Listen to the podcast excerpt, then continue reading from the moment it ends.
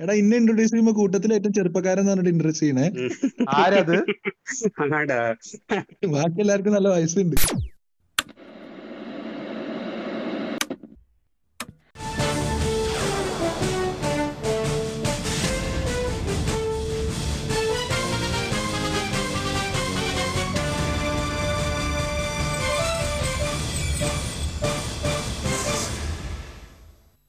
ഏവർക്കും സമ്പൂർണ സാക്ഷരത പോഡ്കാസ്റ്റിലേക്ക് സ്വാഗതം. എന്റെ പേര് അഫ്താബ്. ലിസ്റ്റ് അഫ്താബ് എന്നുള്ള മീം പേജിലും അറിയപ്പെടുന്ന ഒരാളാണ്. ഹായ് എവറിവൻ ഞാൻ വിഷ്ണു. കൊട്ടാരം ഓഫ് മീംസ് എന്നൊരു മീം പേജ് ഹായ് എവരിവൺ ഞാൻ റമീസ്. റമീസ് എം ടി എന്നാണ് പേജിന്റെ പേര്. ഞാൻ ശങ്കർ. അൺബിയാസ്ഡ് മല്ലു മീംസ് അല്ലെ പേജിന്റെ അഡ്മിൻ ആണ്. ഇത് മറ്റേ പട്ടാളം പടത്തിൽ കൊടുത്ത ഇൻക്ലൂഡ് മാതിരിയുണ്ട്. നമ്മുടെ ജബ്ബാർ. ജബ്ബാർ കേശവൻ.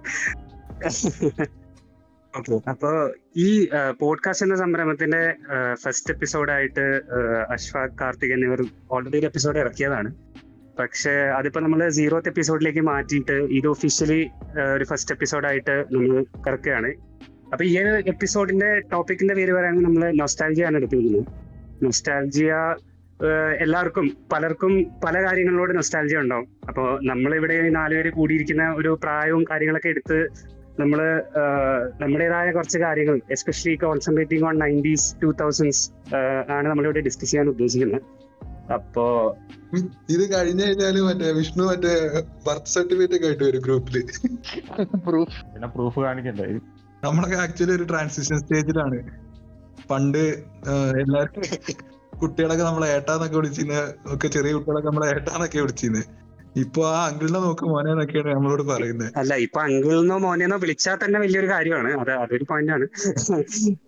അത് തന്നെ കിട്ടുന്നത് ഒരു വലിയ കാര്യമായിട്ടാണ് ഞാൻ കരുതുന്നത്. പക്ഷെ നല്ലൊരു നല്ലൊരു ഫേസിലാണ് ഇപ്പൊ. എല്ലാരും ആ ഒരു പണ്ടത്തെ ഒരു മാറിയ ഒരു ഡിജിറ്റൽ ഏജിലേക്ക് ഇപ്പൊ പലരും മാറിക്കഴിഞ്ഞു. പക്ഷെ തിരിഞ്ഞു നോക്കുമ്പോ പണ്ടത്തെ ആ കാലത്ത് കുറെ കാര്യങ്ങൾ എന്നും എന്നും സ്പെഷ്യലാണ് കുറെ കാര്യങ്ങൾ. ഇപ്പൊ ഇപ്പൊ നമ്മൾ നോക്കുകയാണെങ്കിൽ ഇപ്പൊ ഒരു തൊണ്ണൂ നമ്മുടെ ആ തൊണ്ണൂറ്റെട്ട് ഫുട്ബോൾ വേൾഡ് കപ്പോ അല്ലെങ്കിൽ തൊണ്ണൂറ്റാറ് ക്രിക്കറ്റ് വേൾഡ് കപ്പ് ഒക്കെ എടുത്തു കഴിഞ്ഞാൽ കിട്ടുന്ന ഒരു ഫീൽ ടി വിയുടെ മുന്നിൽ നമ്മൾ ഇരുന്ന് അന്ന് വേറെ ഒരു മീഡിയ ഒന്നുമില്ല ഇപ്പൊ നോക്കാനായിട്ട്. ഇപ്പോ ഒരുമിച്ചൊക്കെ ഇരുന്ന് കണ്ടിരുന്ന ഒരു കാലഘട്ടം ആലോചിക്കുമ്പോ അതിന്റെതായ സുഖം വേറെയാണ്. വേൾഡ് കപ്പ് നമ്മുടെ രണ്ടായിരത്തി മൂന്ന് ക്രിക്കറ്റ് വേൾഡ് കപ്പ് ഇവിടെ എടുത്ത് പറയേണ്ട ഒരു സംഭവമാണ്. ലൈക്ക് അതായിരിക്കും എനിക്ക് തോന്നുന്നു ആദ്യമായിട്ട് അങ്ങനത്തെ ഒരു ഇവന്റ് വന്നിട്ടുണ്ടാവുക. പിന്നെ അന്നൊക്കെ ഒരു ഇന്ത്യ പാകിസ്ഥാൻ ഉണ്ട് പാകിസ്ഥാൻ ആണെങ്കിൽ നമുക്കൊരു എക്സ്ട്രാ ഇതും അന്ന് സച്ചിന മറ്റേ അപ്പർ കട്ട് അടിക്കുന്നതും ഷോയിബ് അക്തറിനെ. പക്ഷെ ആ രണ്ടായിരത്തി മൂന്ന് വേൾഡ് കപ്പിലെ സങ്കടം ചിലപ്പോ സച്ചിൻ ലാസ്റ്റ് ഒന്നും കിട്ടാതെ വേൾഡ് കപ്പ് എടുത്തിട്ടും അല്ല man of the man series എടുത്തിട്ടും അതിനുശേഷം അങ്ങനെ ആ ഒരു കണ്ണിൽ വെള്ളമൊക്കെ ആയിട്ട് നിൽക്കുന്ന ഒരു ഫോട്ടോ അല്ലെങ്കിൽ ആ ഒരു ഫ്രെയിം ഇപ്പോഴും എല്ലാവരും മനസ്സിലുണ്ട്. എനിക്ക് തോന്നുന്നത് ഗാംഗുലി എന്നുള്ളൊരു ക്യാപ്റ്റനൊക്കെ ഒരു ടീമിനെ കൊടുക്കുന്നതും നാറ്റ് വെസ്റ്റ് ഒക്കെ ഉള്ളൊരു സംഭവമൊക്കെ കണ്ട് അതായത് ഡാന്ന് ചോദിച്ചാൽ എന്താടാന്ന് ചോദിക്കാനൊക്കെ ഉള്ള ഒരു കേപ്പബിലിറ്റി നമുക്ക് കൊടുക്കുന്നത് ഗാംഗുലിനെ ആവും. ധോണി ഗാംഗുലി കമ്പാരിസൺ നടക്കുകയാണ്. ഇപ്പൊ നമ്മുടെ ജനറേഷനും അടുത്ത ജനറേഷനും തമ്മിൽ ഇനി കുറച്ചു കാലം കഴിഞ്ഞാൽ ഏറ്റവും വലിയ ഡിബേറ്റ് നടക്കാൻ പോകുന്നതൊക്കെ ആ വിഷയത്തിലാവും. അത് ഓൾറെഡി ഇപ്പൊ നടന്നുകൊണ്ടിരിക്കുന്ന ഒരു കാര്യമാണ്. ആ ഒരു ടീം എന്ന് പറഞ്ഞാൽ അതൊരു ഇമോഷൻ തന്നെ ആയിരുന്നു ഇപ്പൊ എന്താ പറയാ നമ്മുടെ ബാറ്റ്സ്മാൻമാരാണെങ്കിലും ശരി ബോളേഴ്സ് ആണെങ്കിലും ശരി ആ മൊത്തത്തിൽ അതൊരു ഒരു ക്രിക്കറ്റ് എന്ന് പറയുന്ന ഒരു വികാരെ കൊണ്ടുവന്ന ഒരു ടീമായിരുന്നു ആ ഒരു സച്ചിൻ ദ്രാവിഡ് ഗാംഗുലി ലക്ഷ്മൺ ആ ഒരു മൊത്തം ടീം അല്ല ഇപ്പൊ ധോണി ഗാംഗുലി ഡിബേറ്റ് നടന്നു കഴിഞ്ഞാൽ ആദ്യം നമ്മളോട് ചോദിക്കുക നമുക്ക് മൂന്ന് വേൾഡ് കപ്പ് ഉണ്ടെന്ന് പറയും. പക്ഷെ ഗാംഗുലിക്ക് അതൊന്നുമില്ല. ഗാംഗുലിക്ക് ഒന്നുമില്ല പക്ഷെ അന്നത്തെ ഈ- അന്ന് ഈ വേൾഡ് കപ്പ് ഉണ്ടാക്കുന്ന പിള്ളേരൊക്കെ കൊടുന്നതും അങ്ങനത്തെ കുറെ കാര്യങ്ങളൊക്കെ ഉണ്ട്. ഇതൊക്കെ ആ- ഒരു നമുക്ക് കിട്ടിയ ഒരു ഫീലാണ് ഗാംഗുലി എന്നുള്ളതൊക്കെ. കാരണം നമുക്കൊരു ക്യാപ്റ്റൻ ക്യാപ്റ്റൻ എന്ന് പറഞ്ഞാൽ അന്ന് ഗാംഗുലിയാണ്. അതെ. പക്ഷെ അന്ന് അത് മാത്രമല്ല പക്ഷെ അന്ന് എല്ലാ ടീമിന്റെയും ഒരു നിലവാരം നോക്കിക്കഴിഞ്ഞാൽ വളരെ ഹൈ അല്ലേ? വളരെ എല്ലാവരും ഇപ്പൊ Australian team Pakistan team Sri Lankan team ഏത് ടീം എടുത്താലും എല്ലാവരും അന്ന് ഏറ്റവും ടോപ്പ് ഫോമിൽ കളിക്കുന്ന ഒരു കാലഘട്ടമാണ് ninety five to maybe ഒരു ടൂ തൗസൻഡ് ഫൈവിന്റെ ഇറക്കി ഈവൻ സിംബാബ്വെ ആ സിംബാബ്വെ സിംബാബ്വെ കെനിയൊക്കെ കെനിയ ഒക്കെ സെമി ഫൈനൽ കളിച്ചിട്ടുണ്ട് ആലോചിക്കുമ്പോ. വേൾഡ് കപ്പിന്റെ ടൂ തൗസൻഡ് ത്രീയിൽ ഒഡോയു ഒഡോയു ഒഡോയു ഓടോയു ഒഡോയു അങ്ങനത്തെ കുറച്ച് ഒരു ചെറിയ സിംബാബ്വേലി ഹീറ്റ് സ്ട്രീക്ക്. പിന്നെ തത്തേന്റെ തൊയ്ബു ജിംബാബെ കട്ടക്ക് നിന്ന ടീമായിരുന്നു അതാ അതാ. അവരെ അടുത്ത രണ്ട് സെമി ഫൈനലിസ്റ്റ് ഒന്ന് കെനിയും ഒന്ന് സിംബാവേണ് ഈ ആന്റി ഫ്ലവർ പിന്നെ ഗ്രാൻഡ് ഫ്ലവർ ഫ്ലവർ ബ്രദേഴ്സ്. അടിപൊളിയായിരുന്നു. ഇപ്പൊ ആ ഇപ്പൊ റീസെന്റ് ആയിട്ട് സിം- സിംബാബ്വേനെ തോൽപ്പിച്ച് ഒരു അല്ല സിംബാബ്വെ തോൽപ്പിച്ചു പാകിസ്ഥാനെ. അതൊരു ഭയങ്കര സംഭവമായി. ആ കാലഘട്ടത്തിൽ ഒരു ഇന്ത്യ പാകിസ്ഥാൻ ടൂർണമെന്റ് ഓർമ്മയില്ലേ? അവരെവിടെ വന്ന് കളിക്കും നമ്മൾ അവിടെ പോയി കളിക്കും. സേവാഗ് ത്രീ ഹൺഡ്രഡ് അടിച്ച രണ്ട് അത് അത് ടെസ്റ്റ് അടിച്ചാലേ അതെ അതെ അതെ. ടെസ്റ്റിൽ അവർ ഇവിടെയും വന്ന് നമ്മൾ കളിക്കും നമ്മൾ അവിടെയും പോയി കളിക്കും. അങ്ങനെ ആയിരുന്നില്ല ടൂർണമെന്റ് അതെ അതെ. പക്ഷെ ആ ടെസ്റ്റ് എന്നുള്ള ഒരു ഒരു ഒരു ടൂർണമെന്റിന്റെ ഒരു പ്രസക്തി ഇപ്പൊ വളരെയധികം കുറഞ്ഞില്ല? അത് എനിക്ക് ഒന്ന് ടി ട്വന്റി ഇൻട്രൊഡ്യൂസ് ചെയ്ത പിന്നെ ആ ഒരു ക്ഷമ പോയി ആൾക്കാർക്ക്. അതെ. അതും ഒരു പണ്ട് ടെസ്റ്റ് എന്ന് പറഞ്ഞ ടെസ്റ്റ് എന്ന് പറഞ്ഞാൽ നോട്ട് ജസ്റ്റ് എ ഗെയിം അത് ടെസ്റ്റിൽ ഒരു കുറെ സ്ട്രാറ്റജി ഉണ്ട്. ചെയ്യിപ്പിക്കുന്നു കുറെ ക്ഷമ നശിപ്പിക്കും അങ്ങനെ പല പല പല ആസ്പെക്ട്സ് ഉണ്ട്. ഒരു ടെസ്റ്റ് ഗെയിം എന്ന് പറയുന്നത്. പക്ഷെ ഇപ്പൊ അത് ആ ഒരു ഇതൊക്കെ പോയി. Two thousand five six Ashes ഉണ്ടായിരുന്നു. കെവിൻ പീറ്റേഴ്സണും മറ്റേ നമ്മളെ ഫ്ലിൻഡ് ഓഫ് ഒക്കെ വന്നിട്ട് ലാസ്റ്റ് ഒരു വിക്കറ്റ് എടുത്താൽ ജയിക്കാം അല്ലെങ്കിൽ ഒരു റൺ എടുത്താൽ ജയിക്കാം രണ്ട് റൺ എടുത്താൽ ജയിക്കാം എന്നുള്ളൊരു ഘട്ടത്തിൽ ഒരു റണ്ണിനൊക്കെ ജയിച്ച ഒരു ടെസ്റ്റ് ക്രിക്കറ്റ് ഒക്കെ ഉണ്ട്. ഇപ്പൊ എനിക്ക് തോന്നുന്ന കുറച്ചു കാലത്തിന് ശേഷം നമുക്ക് അതേ ഒരു ഫീൽ കിട്ടിയത് ഇന്ത്യ പാക് ഇന്ത്യ ഓസ്ട്രേലിയ ഇപ്പൊ നടന്ന. ആ അതിൽ നടന്നു അതിലും ഫീൽ കിട്ടി. കൊറേ നാൾ. കാരണം ബാക്കിയെല്ലാം ഒരു ഫോർത്ത് ഡേയിലേക്ക് ഡിസിഷൻ ആവും. ഫിഫ്ത് ഡേ ആരാ ജയിക്കാൻ പോകുന്നത് നമുക്ക് തന്നെ അറിയാം. അങ്ങനെയൊക്കെ മാറി പ്രഡിക്റ്റീവ് ഭയങ്കരമായിട്ട് മാറി ഒരു ടൂർണമെന്റ് ഇപ്പൊ നടന്നു. പൊതുവെ ഈ ഇപ്പോഴത്തെ ഓസ്ട്രേലിയൻ ടീം വളരെ വീക്കാണ് ലൈക്ക് കമ്പയർ ചെയ്യുന്ന സമയത്ത് നമ്മൾ ലാസ്റ്റ് ഓസ്ട്രേലിയൻ ടൂറിന് ഇന്ത്യ പോയ സമയത്ത് കാ ടീമൊക്കെ വളരെ വീക്കായിരുന്നു പക്ഷെ ഈ ടൂർണമെന്റ് ഇന്ത്യ ആയിരുന്നു അണ്ടർ ഡോഗ്സ് കുറെ കാലത്തിന് ശേഷം ഇന്ത്യയ്ക്ക് ഇന്ത്യ അണ്ടർ ഡോക്സ് ആയിട്ട് ഒരു ടൂർണമെന്റ് കളിച്ച് ജയിക്കുന്നത് എത്രയോ കാലത്തിന് ശേഷമാണ് എന്റെ ഒരു ഓർമ്മ വെച്ച്. നോക്കുകയാണെങ്കിൽ കാരണം. എനിക്ക് ധോണിയുടെ ഒരു ക്യാപ്റ്റൻസി വന്ന ടൈം മുതൽ നമ്മൾ ഇന്ത്യ എന്ന് പറയുന്ന ഒരു ടോപ്പ് ടീമായി മാറി ലൈക്ക് ആ ഒരു ലെവലിൽ എത്തി പണ്ട് നമ്മുടെ ഇപ്പൊ. ഗാംഗുലിയുടെ കീഴിലായിരുന്നെങ്കിൽ തന്നെ ഓസ്ട്രേലിയയിലൊക്കെ ടൂർ പോകുമ്പോ നമ്മൾ ടോട്ടൽ അണ്ടർ ഡോക്സ് ആയിരുന്നു ഒരു കളി ജയിക്കുന്നതിനാലേക്ക് അതൊരു അവരെ മണ്ണ് അവരെ അടിച്ചു എന്നുള്ളൊരിതായിരുന്നു ആ ഒരു ഫീലിംഗ് ഇപ്പാണ് വന്നത്. ഇഷാന്ത് ശർമ്മന്റെ ഒരു സമയം ഉണ്ടായിരുന്നു. നമ്മൾ ആദ്യമായിട്ട് അവിടെ ജയിച്ചതൊക്കെ. അതേപോലെ തന്നെ ശ്രീശാന്തിന്റെ സൗത്ത് ആഫ്രിക്ക ടൂറ് അതെ അതെ. അതൊക്കെ നമ്മൾ ടൂർണമെന്റ് തോറ്റിട്ടുണ്ട്. ഒരു കളി ജയിച്ചിട്ടുള്ളൂ. പക്ഷെ അതന്നെ ജോഹന്നാസ്ബർഗിൽ നമ്മൾ നാൽപ്പത് വർഷത്തിന് ശേഷം ജയിച്ചു എന്നൊക്കെ പറഞ്ഞ് ഭയങ്കര ന്യൂസ് ആയിരുന്നു. ഇപ്പോഴൊക്കെ നമ്മൾ എനിക്കൊണ്ട് അങ്ങനത്തെ ഒരു സംഭവം ഇല്ല. നമ്മൾ എവിടെ പോയി അടിച്ചാലും ഓക്കെ അടിച്ചു. അതായത് ടീം വളരെ സ്ട്രോങ് ഇന്ത്യ എന്ന് പറഞ്ഞ ഒരു ട്രാൻസിഷൻ നടന്നിട്ടുണ്ട് പക്ഷെ ബാക്കിയുള്ള പ്രശ്നം എന്ന് വെച്ചാൽ ബാക്കിയുള്ള ടീം ഭയങ്കരമായിട്ട് വീക്ക് ആയിട്ടില്ല. ഇപ്പോ രണ്ടായിരത്തി മൂന്നിൽ അടിച്ച ടീമിനെ കൊണ്ടാണ് അടുത്ത രണ്ട് വേൾഡ് കപ്പ് ഓസ്ട്രേലിയ പിന്നെ അടിച്ചത്.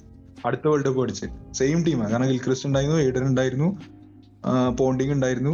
ഏകദേശം എന്നാ രണ്ട് പ്ലേയേഴ്സ് സ്റ്റീവോ ഒക്കെ മാറിയിട്ടുള്ളൂ. അതിനനുസരിച്ച് അപ്പൊ ഏകദേശം ഓൾമോസ്റ്റ് സെയിം ടീം വെച്ചിട്ടാണ് ഇവർ കപ്പ് അടിച്ചിട്ടുള്ളത്. പക്ഷെ നമ്മളെ അങ്ങനെ രണ്ടായിരത്തി പതിനൊന്നിലെ ടീമിൽ ധോണി മാത്രമാണ് അടുത്ത വേൾഡ് കപ്പ് അടിച്ചത്. അപ്പൊ അങ്ങനെ ഒരു ചേഞ്ച് നന്നായിട്ട് ഇന്ത്യൻ ടീമിന് വന്നിട്ടുണ്ട്. അത് നല്ല രസമുള്ള ഒരു കാര്യമാണ്. ഇനി ഫുട്ബോളിനെ പറ്റി പറയുകയാണെങ്കിലും ആ കാലഘട്ടത്തിലെ ഫുട്ബോൾ വേൾഡ് കപ്പ് പോലെ ഇതുപോലെ തന്നെ ഒരു സംഭവമായിരുന്നു.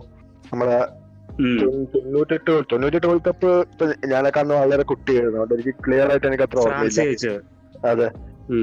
രണ്ടായിരത്തി രണ്ടാവും രണ്ടായിരത്തി രണ്ടായിരിക്കും എനിക്കൊന്ന് നമ്മൾ കാണാൻ തുടങ്ങിയ സമയം ശരിക്കും. അല്ല എനിക്ക് ഓർമ്മ എന്താ വെച്ചാൽ നമ്മൾ നമ്മൾ ഞാൻ മലപ്പുറത്തുകാരനാണ്. അപ്പൊ നമ്മളെ സമയത്ത് എന്ന് പറഞ്ഞാൽ സൗദി അറേബ്യക്ക് അന്ന് ഫാൻസ് ഉണ്ടായിരുന്നു. അന്ന് സൗദി അറേബ്യ കളിക്കുന്നുണ്ട് തേർട്ടി ടു ടീംസിൽ അപ്പൊ സൗദി അറേബ്യന്റെ ഒക്കെ ഫ്ലെക്സ് ചെയ്ത് നമ്മളവിടെ കാരണം അന്നം തരുന്നവരെ മറന്നിട്ട് വേറൊരു ടീം ഞങ്ങൾക്ക് ഇല്ല എന്നൊക്കെ പറഞ്ഞിട്ട്. കാരണം അവർ സൗദി അറേബ്യ എന്ന് പറഞ്ഞ ഒരു ടീമിന് ഇത്രയും ഫാൻസ് ഒക്കെ ഉണ്ട്. എന്നിട്ട് ഫസ്റ്റ് ഗ്രൗണ്ടിൽ ഫസ്റ്റ് കളി ജർമ്മനിനോട്.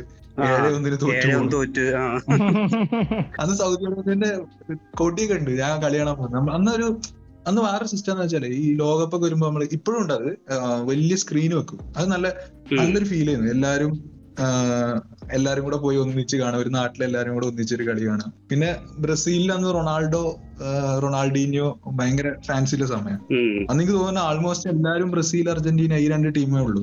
ഈ യൂറോപ്പ് ടീംസ് ഒക്കെ യൂറോപ്പ് ടീംസ് ഒക്കെ ശരിക്കും ഇപ്പൊ അടുത്താണ് വന്നത്. എനിക്കൊന്ന് രണ്ടായിരത്തി പത്ത് പത്ത് വേൾഡ് കപ്പ് ആയിരിക്കും. ആ, അത് മുതലാണ് സ്പെയിൻ അടുത്ത വേൾഡ് കപ്പ് പോലായിരിക്കും കാരണം സ്പെയിൻ ടീമിൽ വരുമ്പോ പലരും ബാർസിലോണ പ്ലേയേഴ്സും റയൽ മെഡ്രിഡ് പ്ലേയേഴ്സിനെയൊക്കെ പിന്നെ അതും ഫോളോ ചെയ്യാൻ തുടങ്ങിയായിരുന്നു. ആ ഒരു കാലഘട്ടം അല്ല അതെ അതെ.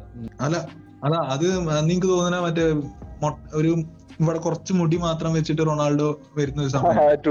വേൾഡ് കപ്പിൽ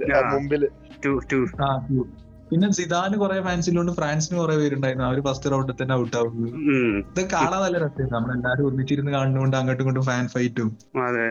അതൊരു ആ ഇപ്പത്തെ ഒരു ജനറേഷൻ അങ്ങനെ ഇരുന്ന് കാണുമോ എനിക്ക് അറിയില്ല നമ്മളെല്ലാരും ഇപ്പൊ പ്രിഫർ ചെയ്യുന്നത് ടി വിയിൽ തന്നെ ഇരുന്ന് കാണാനാണ്. ഇപ്പൊ എന്റെ ഫസ്റ്റ് ഫുട്ബോൾ മെമ്മറി ലൈക്ക് ഒരിക്കലും മറക്കാത്ത ഒരു സീൻ എന്ന് പറയുന്നത് എന്താ പറയാ ഇംഗ്ലണ്ടിനെതിരെ റൊണാൾഡിനോട് ഒരു ഫ്രീ കിക്ക് ഉണ്ടായിരുന്നു സെമി ഓ ഫൈനലിൽ ആ ഫ്രീ കിക്ക് മറ്റേ. സീമാൻ സീമാൻ സീമാന് എടുക്കാൻ പറ്റൂല. സീമാന് തടയാൻ പറ്റില്ല. അതാണ് ലൈക്ക് ഫുട്ബോൾ മെമ്മറി എന്ന് പറയുമ്പോൾ ഫസ്റ്റ് മനസ്സിൽ വരുന്നത് ആ ഒരു സീനാണ് അവിടെ മുതലാണ് പിന്നെ ശരിക്കും ക്രിക്കറ്റിനെ കാട്ടി ഞാൻ ഒരു എന്താ പറയുക ഫുട്ബോൾ ഫാനായിട്ട് മാറുന്നത്. ആ ഒരു വേൾഡ് കപ്പ് മുതൽ. പിന്നെ ഈ യൂറോപ്യനോട് ഒരു താല്പര്യം തുടങ്ങാനുള്ള കാരണം എന്താ വെച്ചാൽ നമ്മളവിടെ പ്രീമിയർ ലീഗ് സ്റ്റാർട്ടായി രണ്ടായിരത്തി ആറ് തൊട്ട് നമുക്ക് എല്ലാ ടെലികാസ്റ്റ് സ്റ്റാർട്ടായി രണ്ടായിരത്തി എട്ടിന് ശേഷം ലാ ലീഗ സ്റ്റാർട്ടായി അപ്പൊ അപ്പോഴാണ് നമ്മൾ ഈ ബാഴ്സലോണ യുണൈറ്റഡ് എന്നൊക്കെ പറഞ്ഞ ടീമിന്റെ കളിയൊക്കെ കാണാൻ ഈ തുടങ്ങി രണ്ടായിരത്തി ആറ് വേൾഡ് കപ്പിൽ ഇംഗ്ലണ്ട് പോർച്ചുഗൽ കളി ഉണ്ടായിരുന്നു. അപ്പൊ അതിൽ റൂണിക്ക് റൊണാൾഡോ റെഡ് കാർഡ് വാങ്ങിക്കൊടുത്തിട്ട് റൊണാൾഡോ കണ്ണടച്ചിട്ട് പോകുന്ന ഒരു സീൻ ഉണ്ടായിരുന്നു. അപ്പൊ എനിക്ക് ഓർമ്മയുണ്ട് കമന്റേറ്റേഴ്സ് ഇങ്ങനെ പറയുന്നുണ്ടായിരുന്നു ഓ ഇനിയിപ്പോ ഇവർ ഇംഗ്ലണ്ടിലെത്തിയാൽ എങ്ങനെയാണ് കളിക്കുക? അവിടെ ഭയങ്കര പ്രശ്നമായിരിക്കും പറഞ്ഞിട്ട്. ആ ഒരു ലൈക്ക് ആ ഒരു കാണാൻ വേണ്ടിട്ട് ആ ഒരു എന്താ പറയാ ആ ഒരു ആകാംക്ഷയിലാണ് മാഞ്ചസ്റ്റർ യുണൈറ്റഡിന്റെ കളി കാണാൻ തുടങ്ങിയത്. അങ്ങനെയാണ് ആ ടീമിന്റെ ഫാനേ മാറുന്നത് തന്നെ. ആ മാസ്റ്റർ അതിനുശേഷം എനിക്ക് തോന്നുന്നത് ബാഴ്സലോണ ഫാൻസ് ഒക്കെ ഏകദേശം സ്പെയിനിനൊക്കെ ഫാൻസ് വരുന്നത് ബാഴ്സലോണിന്റെയും റയലിന്റെ ഒക്കെ കളി കാണാൻ തുടങ്ങിയതിനു ശേഷം. അത് വലിയൊരു ഫാക്ടറാണ് കാരണം രണ്ടായിരത്തി ഏഴ് രണ്ടായിരത്തി എട്ടിൽ മെസ്സി ഭയങ്കരമായിട്ട് ഫോം ആവാൻ തുടങ്ങി. പിന്നെ ചാവി നിയസ്റ്റ കൂട്ടിയിട്ട് എല്ലാം കൂടിയൊക്കെ ആയപ്പോ സ്പെയിൻ ടീം പിന്നെ അതിലേറ്റവും ഇതെനിക്ക് തോന്നുന്നത് എന്താ പറയാ സ്പെയിനിന്റെ ഒരു വരവും ബ്രസീൽ അർജന്റീന എന്നൊക്കെ ഡോമിനൻസ് ഒക്കെ തീരുന്നതും അതൊക്കെ നല്ല രസമുള്ള ആ ഒരു സംഭവമായിരുന്നു. എനിക്ക് തോന്നുന്നു ഇറ്റലി ഫാൻസ് ഒക്കെ എപ്പോഴും ഉണ്ടെന്ന് തോന്നുന്നുണ്ട്. പണ്ടത്തെ ആ ഒരു ഇതിന് വന്നിട്ടുള്ളത്. പിന്നെ യൂറോ യൂറോ കണ്ടതുപോലെ ഓർമ്മയുണ്ട് രണ്ടായിരത്തി നാലിലെ യൂറോ. അത് അതിലൊക്കെ ഒരു കിടിലൻ കളിയില്ലേ? England Portugal. ആ ഉണ്ട് ഉണ്ട് ക്രിസ്ത്യാനോ ക്രിസ്ത്യാനോന്റെ ഒരു വിളയാട്ടായിരുന്നു ആ യൂറോ. പക്ഷെ അണ്ടർഡോക്സ് ഗ്രീസ് ജയിച്ച അവസാനം ഹെഡർ അടിച്ച് ജയിച്ച്. അത് നല്ല നല്ല രസമുണ്ടായിരുന്ന ഒരു യൂറോ കപ്പ് ആയിരുന്നു. എനിക്ക് ടെലികാസ്റ്റ് ഒക്കെ അപ്പൊ നമുക്ക് കിട്ടി തുടങ്ങുന്നുള്ളൂ. ഇപ്പത്തെ പോലെ ആ ഏതോ പക്ഷെ അതൊരുമാതിരി വല്ലാത്ത ടൈമിൽ വരുന്നത് E S P N E S P എനിൽ കിട്ടുന്നുണ്ടായിരുന്നു. എന്നാണ് എനിക്ക് തോന്നുന്നത്. ഏതോ ഒരു ചാനലിൽ ഏതോ ഒരു ചാനലുണ്ട് ആ E S P N Star Sports എടുത്തത്. അത് ടൈം നമുക്ക് എപ്പോഴും യൂറോ കുറച്ച് പ്രശ്നമാണ്. യൂറോ മറ്റേ രണ്ടായിരത്തി രണ്ട് വേൾഡ് കപ്പ് നമുക്ക് കറക്റ്റ് ടൈം ആയിരുന്നു. അഞ്ചരക്കൊക്കെ ആയിരുന്നു. അഞ്ചര അഞ്ചര ആറ് മണിയൊക്കെ ആ സമയത്ത്. ഉം. കളിക്കാൻ കളിക്കാൻ വരെ പുറത്തേക്ക് ഇറങ്ങാറില്ല ആൾക്കാര്? പിന്നെ നമ്മളൊക്കെ പിന്നെ പക്ഷെ ഞാൻ നമ്മുടെ നാട്ടിൻ പുറത്തൊക്കെ ഇപ്പോഴും ഉണ്ട്. പിള്ളേര് കളിക്കുന്നൊക്കെ ഉണ്ട്. നമുക്ക് അങ്ങനെ ഇല്ല എന്ന് പറയാൻ പറ്റത്തില്ല. പക്ഷെ എന്താ കുറവാ. പറയാ കുറവ് ആ നമ്മൾക്കൊക്കെ പോയതിനെക്കാട്ട് കമ്പാരിറ്റീവ്ലി കുറവെന്നേ ഉള്ളൂ. എടാ ഏറ്റവും കൂടുതൽ അടി കിട്ടിയിട്ടുണ്ടാവുക നമ്മൾ മലപ്പുറത്താണ് ഞാൻ. അപ്പൊ ഇവിടെ ബാങ്ക് കൊടുത്തു കഴിഞ്ഞാൽ വീട്ടിൽ കയറണമെന്നാണ് വൈകുന്നേരം ഒരു ബാങ്ക് ഉണ്ട് അതാണ് ലിമിറ്റ്. അതിന്റെ അപ്പുറം കളിച്ചു കഴിഞ്ഞാൽ അന്ന് അടി കിട്ടും. ഏറ്റവും കൂടുതൽ അടി കിട്ടിയിട്ടുണ്ടാവും ആ വിഷയത്തിലാവും നമ്മൾ പിന്നോട് പിന്നെ പിന്നാലെ കൂടെ പോകും. അതൊരു നല്ല രസമുള്ള കാലമായിരുന്നു. പിന്നെ ഒരു വെയിലും ഇതൊന്നും അങ്ങനെ നോക്കലില്ല ഇതിലാ തോന്നുന്നു നമ്മളെ പാരന്റ്സ് ഒന്നും അത്ര കൺസേൺ ഒന്നും ഇല്ലായിരുന്നു. രാവിലെ പോയാൽ വൈകുന്നേരം വരുന്നില്ലൊരു ഇതൊക്കെയായിരുന്നു. ഇപ്പൊ കുറച്ചുകൂടെ പാരന്റ്സ് ആ കാര്യത്തിലൊക്കെ ഒന്ന് ഒന്നുകൂടെ കൺസേൺ ആണെന്ന് തോന്നുന്നുണ്ട്. ഈവൻ നമ്മളെ നമ്മളൊക്കെ പാരന്റ്സ് ആകുമ്പോഴും അങ്ങനെ തന്നെ ആവും തോന്നുന്നുണ്ട്. ഈ പ്രായം കഴിയുമ്പോ നമ്മുടെയും. ചിന്താഗതി കുറച്ചുകൂടെ കൺസർവേറ്റീവ് ആയിട്ട് ആ അതാണ് തോന്നുന്നുണ്ട്. പക്ഷെ നമ്മളെ പാരന്റ്സ് ഒന്നും അങ്ങനെ അല്ലെന്നല്ലോ. അവർക്ക് നമ്മൾ രാവിലെ പോയി കഴിഞ്ഞാൽ വൈകുന്നേരം വന്നാ മതി. വന്നാലും വന്നില്ലെങ്കിൽ പിന്നെ ആലോചിക്കുള്ളൂ പിന്നെ. ഇപ്പോഴത്തെ കാലത്ത് ഒരു വ്യത്യാസം എന്ന് വെച്ചാൽ അന്നത്തെ കാലത്ത് ഇവർ ഇങ്ങനത്തെ ന്യൂസുകളൊന്നും അധികം കേൾക്കുന്നില്ല. ഇപ്പോഴത്തെ കാലത്ത് ഈ ഇങ്ങനത്തെ ഒരു സംഭവം കൊണ്ട് ആ ഒരു ടെൻഷൻ വല്ലാണ്ട് ഉണ്ടാവും. അത് ഭയങ്കര പോയിന്റാണ് കാരണം വാട്സാപ്പും ഫേസ്ബുക്കും പേടി ഒരാൾ ഉണ്ടാക്കാനുള്ളൊരു ഒരു പങ്ക് ഇപ്പൊ വഹിക്കുന്നത് എന്റെ മോനെ. എവിടെ തിരിഞ്ഞാലും. പ്രശ്നം. അവർക്ക് അങ്ങനത്തെ ഒന്നും ഇല്ലല്ലോ. ന്യൂസാണ് അധികം വരുന്നത് മറ്റേ നമ്മളെ പേപ്പറിൽ ഇല്ലതാ. പേപ്പർ അല്ലെങ്കിൽ ടി വിയിൽ വരുന്ന ഏഴരക്കാ എപ്പോഴാന്ന് വെച്ചാൽ കാണുന്ന ന്യൂസ് ഒക്കെ ആയിരുന്നു പണ്ട്. ആ അന്ന് ന്യൂസ് ചാനൽസ് ഇത്ര അല്ല കേട്ടോ അതാണ് അതിൽ ഏറ്റവും വലിയ രസം. ന്യൂസിന് എന്ന് പറഞ്ഞിട്ട് ചാനൽസ് ഒന്നും ഇല്ല. ഏഴര ആകുമ്പോ ഒരു ന്യൂസ് ഉണ്ട്. ഏഴ് മണി ആകുമ്പോ ഒരു ന്യൂസ് ഉണ്ട്. ആണെങ്കിൽ കണ്ടോളി മക്കളെ എന്നുള്ളൊരു ആ ഒരു ലൈനാണ് ആ ഇതിപ്പോ twenty four seven dedicated channels ഇങ്ങനെ ഓടുകയല്ലേ വല്ലാത്തൊരു അതാണ്. കാരണം അന്നേരം ഇവർക്ക് കണ്ടന്റ് ഇല്ലല്ലോ. പണ്ട് ആ ഒരു അരമണിക്കൂർ ഒരു മണിക്കൂർ ന്യൂസ് ഉണ്ടായിരുന്നു. അല്ല ഡി ഡി മലയാളത്തിൽ പണ്ട് ന്യൂസ് വായിക്കാൻ അങ്ങനെയാണ്. ആർക്കോ വേണ്ടി വായിച്ചു പോകും. വികാരമൊന്നും ഇല്ലാത്തൊരു വായിക്കലാണ്. അതാണ് നല്ലത്. ആ ന്യൂസ് അറിയാനാണെങ്കിൽ ഓക്കെയാണ് പക്ഷെ ചർച്ച ചർച്ച കാണാൻ നിന്ന് കഴിഞ്ഞാൽ ഇപ്പൊ പ്രശ്നമാണ്. ചർച്ച ഇപ്പൊ പണ്ട് പണ്ട് ചർച്ച എന്നുള്ളൊരു ഒരു കോൺസെപ്റ്റ് അധികം ഉണ്ടായിരുന്നില്ല പണ്ടൊന്നും. വല്ല കാലത്തൊക്കെ നടത്തിയാ നടത്തിയെന്നായിരുന്നു. ഇതിപ്പോ ഡെയിലി ചർച്ചയാണല്ലോ. അതും എല്ലാ ന്യൂസ് ചാനലിലും ഉണ്ട്. അല്ല പ്രസന്റേഴ്സും ആനിമേറ്റഡ് ആയിട്ടുണ്ടോ അപ്പൊ. ആലോചിച്ച് നോക്കിപ്പോ പണ്ട് ഡി ഡി മലയാളത്തിൽ ഒരാളെ ഇയാൾ കൊന്നു. അതും ഒരേ സ്വരത്തിലാ പറയാ ഇന്ത്യ വേൾഡ് കപ്പ് എടുത്തത് ഒരേ മാതിരി പറയാ. ഇപ്പൊ വേൾഡ് കപ്പ് ഒക്കെ അടിച്ചു കഴിഞ്ഞാൽ എസ് കെ എന്നും അരുൺ കുമാറൊക്കെ കൊണ്ട് ട്വന്റി ഫോറിൽ എന്തെങ്കിലുമൊക്കെ സംഭവിക്കും. കാരണം അത് കാണാൻ ഇഷ്ടം പോലെ ആൾക്കാരുണ്ട്. ആ അവർക്കൊരു സെപ്പറേറ്റ് ഫാൻ ബേസ് ആണ് ഇപ്പൊ എല്ലാരും ആനിമേറ്റഡ് ആയിട്ടാ ഇന്ന് ആലോചിച്ച് നോക്കുമ്പോ ട്വന്റി ഫോർ ആയിരുന്നു മലയാളത്തിലെ നികേഷ് കുമാർ ആണ് ഒരു കൊണ്ടം. ഈ ഒരു ആനിമേറ്റഡ് ആ. ആയിട്ടുള്ള ന്യൂസ് ആങ്കർ ആ അതെ അതെ അതെ. നികേഷിന് ഒരു കാലത്ത് ഭയങ്കര ഫാൻസ് ആയിരുന്നു. India Vision. ആ അതെ ഇന്ത്യ വിഷൻ വന്നു. അതൊക്കെ ഒരു വലിയ ഒരു വ്യത്യാസമായിരുന്നു. ഇന്ത്യ വിഷൻ വന്നത് പിന്നെ ഇങ്ങനെ ചർച്ച കാണുന്നത്. ഇപ്പൊ എല്ലാവർക്കും ഡീറ്റെയിൽ ആയിട്ട് കാര്യങ്ങൾ അറിയാലോ. ഇപ്പൊ നമുക്ക് ശരിക്കും നല്ല രീതിയിൽ എടുക്കാൻ പറ്റുന്ന ഒരു ടൈമാണ് ഇപ്പൊ. അതായത് പിള്ളേർക്ക് അങ്ങനെ നോക്കിയാൽ ഡെഫിനറ്റ്ലി ഒരു അഡ്വാന്റേജ് ആണ് ഇപ്പോഴത്തെ കാലത്ത്. പക്ഷേ പറഞ്ഞ ഈ കണ്ട ഇൻഫർമേഷന്റെ പുറകെ പോയി സമയം കളയാനും പറ്റുന്ന ഒരു സമയമാണ് ഇപ്പൊ ഉള്ള സമയം. പണ്ടത്തെ അപേക്ഷിച്ച് നോക്കുമ്പോൾ ഇപ്പോഴത്തെ ഒരു പ്രശ്നം വെച്ചാൽ ന്യൂസ് ഭയങ്കര. ഒന്നിക്ക് എക്സ്ട്രീം ലെഫ്റ്റ് അല്ലെങ്കിൽ എക്സ്ട്രീം റൈറ്റ് അല്ലാണ്ട് പ്രോപ്പർ ആയിട്ടുള്ള ഒരു ഇൻഫർമേഷൻ കിട്ടാൻ വളരെ വിഷമമാണ് ശരിക്കും. ഭയങ്കര പാടാണ്. ബയസ്ഡ് ആണ്. മീഡിയ ഭയങ്കര ബയസ്ഡ് ആണ്. ഭയങ്കര ആണ്. ടോട്ടൽ ലെഫ്റ്റ് അല്ലെ ടോട്ടൽ റൈറ്റ് ഡി ഡി മലയാളത്തിന് മിസ്സാവണ അവിടെയാണ്. News അറിയും. ഒരു ബയാസിംഗ്. ഒന്നുമില്ല. അത് എനിക്ക് തോന്നുന്നത് അത് ഗവൺമെന്റിന്റെ സ്ഥാപനം ആയതുകൊണ്ട് മൂപ്പർക്ക് എന്തായാലും ശമ്പളം കിട്ടുന്നില്ല ഒരു മൈൻഡിൽ അങ്ങോട്ട് ചെയ്യാണ്. ഇത് ഗവൺമെന്റ് സ്കൂളിലെ പണ്ടത്തെ മാഷന്മാർ വരും ക്ലാസ്സിൽ ഇരിക്കും രണ്ടു മാസം പഠിച്ചു പാസ്സായി അല്ല അത് ഗവൺമെന്റ് സ്കൂളിൽ നമ്മൾ മൊത്തത്തിൽ അങ്ങനെ പറയുന്നത് ഏകദേശം അതത്ര ശരിയല്ല. കാരണം എറണാകുളത്തൊക്കെ ചില ഗവൺമെന്റ് സ്കൂൾസ് നല്ല വളരെ കിട്ടിലായിട്ട് ചെയ്യുന്ന ഗവൺമെന്റ് ഗവൺമെന്റ് സ്കൂൾസ് ഉണ്ട്. എനിക്ക് തോന്നുന്നു അത് കുറച്ച് സ്റ്റെരിയോ ടൈപ്ഡ് ആണ്. അല്ലേ? കുറച്ച് സ്റ്റെരിയോ ടൈപ്ഡ് അല്ലേ ആ രീതിയിൽ നോക്കിയാ ഗവൺമെന്റ് സ്കൂൾസ്? എന്റെ ഒരു എക്സ്പീരിയൻസ് വെച്ച് പറഞ്ഞു ഇപ്പൊ ഞാൻ പഠിച്ചതിൽ ഞാൻ ഒരു ഞാൻ ഗവൺമെന്റ് സ്കൂളിൽ മൂന്ന് വർഷം പഠിച്ചായിരുന്നു. എന്താ പറയാ ഒന്ന് പ്ലസ് വൺ പ്ലസ് ടു പിന്നെ എന്റെ എട്ടാം ക്ലാസ് ബാക്കി ഞാൻ സി ബി എസ് സി ആയിരുന്നു. അപ്പൊ മറ്റേ സ്കൂളുകളിലൊക്കെ ലൈക്ക് ആ ഒരു പ്രഷർ ഇല്ല നമ്മളെ വീട്ടിൽ പഠിക്കണം ഇത് ചെയ്യണം ലൈക്ക് ഈ സംഭവം ഇത്ര ചെയ്യണം എന്നുള്ള ഒരു ഇതില്ല. ആ ഗവൺമെന്റ് സ്കൂളിൽ മാത്രമേ ഇല്ലാണ്ട്. അതുകൊണ്ട് നല്ലതായിട്ട് ഉഴപ്പിയുണ്ട് തന്നെ എട്ടാം ക്ലാസ് മാത്രം പഠിപ്പിച്ച് എന്നെ അവിടെ ഒഴിവാക്കിയ. നന്നായി പോകും പറഞ്ഞിട്ട്. ആ ഗവൺമെന്റ് സ്കൂളിന്റെ ഒരു നല്ല മാറ്റമൊക്കെ ഉണ്ട് ഇപ്പൊ നമ്മളെ ഞാനൊക്കെ പഠിച്ച സ്കൂൾ ഇപ്പൊ ഡീറ്റില അന്ന് ക്ലാസ്സിൽ ഇരിക്കാൻ തന്നെ മറ്റേ നേരത്തെ ഈ നേരത്തെ ലേറ്റ് ഒക്കെ കുറഞ്ഞിട്ടേ. ഓടിട്ട സ്കൂളാണ്. അപ്പൊ ലൈറ്റ് കുറഞ്ഞിട്ട് വരുന്ന ആർത്ത വിടും. അങ്ങനത്തെ സംഭവം ഉണ്ടായിരുന്ന. സ്കൂളായിരുന്നു. ഡിജിറ്റലാ ആ, ഇത് ഈ ഒരു മാറ്റം വന്നത് നമ്മുടെ തന്നെ സ്കൂളാണ് ഇപ്പൊ ഞാൻ അത് തന്നെ ഞാനല്ലേ എയ്ത്ത് പഠിക്കുമ്പോഴായിരുന്നു അങ്ങനെ. പിന്നെ ലെവൻത്തും ട്വൽത്തും ഞാൻ പഠിച്ച ഗവൺമെന്റ് സ്കൂളിലാണ് ആ സമയമാകുമ്പോഴൊക്കെ ടോട്ടൽ മാറിയ ഞാൻ പഠിക്കുന്ന ആ സ്കൂളിൽ അന്നേരം ഈ അന്നേരം ഡിജിറ്റലൈസേഷൻ വന്നു വന്നിരുന്നു. അത് എനിക്ക് തോന്നുന്നു എത്ര കൊല്ലം മുമ്പാണത്? ടൂ തൗസൻഡ് ടെൻ ലെവൻ ആ കാലഘട്ടത്തിൽ.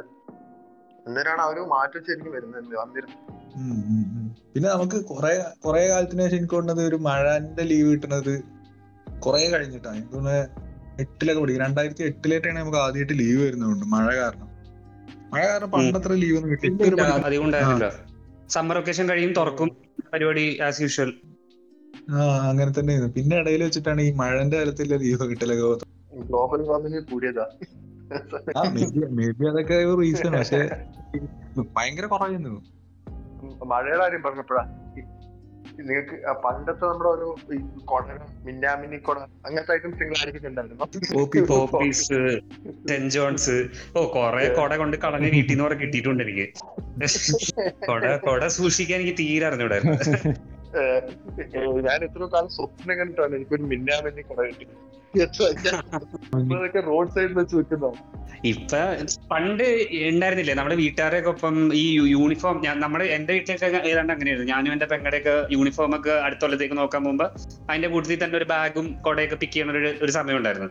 ഇപ്പൊ ഞാൻ നോക്കുമ്പോ എന്റെ കസിൻസ് എന്നെക്കാളും ജസ്റ്റ് മുതിരുന്ന കസിൻസ് ഒക്കെ അവരുടെ മക്കൾക്കൊക്കെ കൊടയും വടിയൊക്കെ ഓർഡർ ചെയ്യുന്നത് ഓൺലൈനാണ് അപ്പൊ ഞാനിങ്ങനെ ആലോചിക്ക ഞാനിങ്ങനെ ആലോചിക്കായിരുന്നു. എന്ന് പറഞ്ഞാൽ ഒരു ആ ഒരു ചെറിയൊരു ഷോപ്പിംഗ് എക്സ്പീരിയൻസ് എനിക്ക് കിട്ടിയതിൽ എനിക്കൊരു സന്തോഷം ഉണ്ടെന്നൊക്കെ എനിക്ക് തോന്നിയായിരുന്നു. അത് കണ്ടപ്പോ. ഒരു ഫീൽ ഉണ്ടാവും സ്കൂൾ തുറക്കണ അതേപോലെ തന്നെ ബ്രൗൺ റാപ്പറും പിന്നെ മറ്റേ കുറച്ച് കളർ റാപ്പറും ഉണ്ടായിരുന്നു. ഒരു സിൽവർ റാപ്പർ ബുക്കിന്റെ സ്റ്റിക്കർ ഫ്രീ ഫ്രീ നമ്മൾ മറ്റേ ഈ ഷോപ്പിംഗിൽ പോകുന്നതിൽ ഏറ്റവും രസമുള്ള കാര്യം എന്താ പറയുക നമ്മൾ പോയിട്ട് അവിടുത്തെ കടക്കാരനോട് ഇപ്പൊ ടെക്സ്റ്റൈൽസിന്റെ ആളോട് സാറേ നെയിം സ്ലിപ്പ് ഒന്നും ഇല്ലേന്ന് ചോദിക്കും. അവിടെ എല്ലാ ആൾക്കാരോട് പോയിട്ട്. അവിടുന്ന് കുറെ കിട്ടും. ഈ ടെക്സ്റ്റൈൽസിന്റെ ഒക്കെ വെച്ചിട്ടുള്ള കുറെ സാധനങ്ങൾ കിട്ടും. ആ പർച്ചേസിന്റെ നല്ല രസമുള്ള സാധനമായിരുന്നു. നേരത്തെ പോവാണെങ്കിൽ നമുക്ക് കിട്ടൂല. ഇടക്കാലത്ത് സിനിമകളില്ല. സിനിമകൾ റിലീസ് ചെയ്യാൻ പറിക്കുന്നുണ്ടായിരുന്നു ഇവിടെ ഈ എനിക്ക് അങ്ങനത്തെ കുറെ കിട്ടിയിട്ടുണ്ട്. കാരണം എന്റെ അവിടെ അങ്കിളിന് തിയേറ്റർ ഉണ്ടായിരുന്നു. അപ്പൊ അവിടെ ഇങ്ങനത്തെ. കുറെ സാധനങ്ങൾ വരും ഐറ്റംസ് നമുക്ക്. പകൽപൂരം സിനിമ ഓർമ്മ പകൽപൂരം. അതിന്റെ കുറെ സ്റ്റിക്കർ ഉണ്ടായിരുന്നു എന്റെ അടുത്ത്. അപ്പൊ ആ ഒരു കൊല്ലം ഫുൾ എന്റെ എല്ലാ പുസ്തകത്തിലത്തെ പകൽപൂരത്തിന്റെ സ്റ്റിക്കർ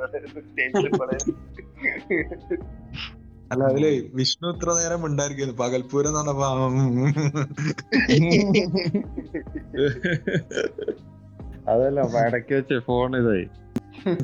ബാലപൂരമിന്റെയും ബാലരമന്റെ തന്നെ മെയിൻ ആയിട്ട് മായാവി ബീച്ചമാർച്ചാരൻ അന്നത്തെ ഹീറോസ് ഇവിടെ ഒരു മറ്റേ കുരുന്നുകൾ എന്ന് പറഞ്ഞിട്ടൊരു സാധനം ഉണ്ട്. ഈ ബാലരമേന്റെ ഡൈജസ്റ്റ് വരെയായിരുന്നില്ല. അത് പഠിച്ചിട്ടാ കുറെ. സ്കൂളിൽ പഠിച്ചിട്ടുണ്ട് അമർ ചിത്രകഥ അമർ ചിത്രകഥ. ഉം, അമരചിത്രകഥ ഞാൻ മറ്റേ Super. മഹാഭാരത കഴിഞ്ഞാണ് വായിക്കുന്നത് ഡൈജസ്റ്റ് നല്ല അടിപൊളി സാധനം. ഡൈജസ്റ്റ് ഇൻഫോർമേറ്റീവ് ആയിരുന്നു അതെനിക്ക് തോന്നുന്നു അവർ ഇറക്കിയ ഒരു നല്ലൊരു അഡീഷൻ ആയിരുന്നു വലിയ അല്പമായിരുന്നു നമ്മൾ സ്കൂളിൽ പഠിക്കുന്നതിനെക്കാട്ടും കുറെ കാര്യങ്ങൾ വായിച്ചതിന്റെ ഇതാണ്. അതെ. ഡൈജസ്റ്റ് ഒക്കെ ഇപ്പോഴും ഉണ്ടെന്ന് തോന്നുന്നുണ്ട്.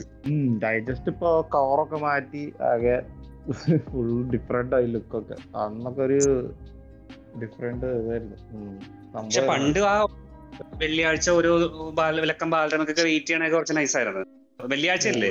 അത് അത് അതാ ഒരു ദിവസം കൊണ്ട് വായിച്ച് തീർക്കാണ്ടിരിക്കാൻ വേണ്ടിട്ട് കുറച്ച്. ബാക്കി വെക്കും ഇങ്ങനെ.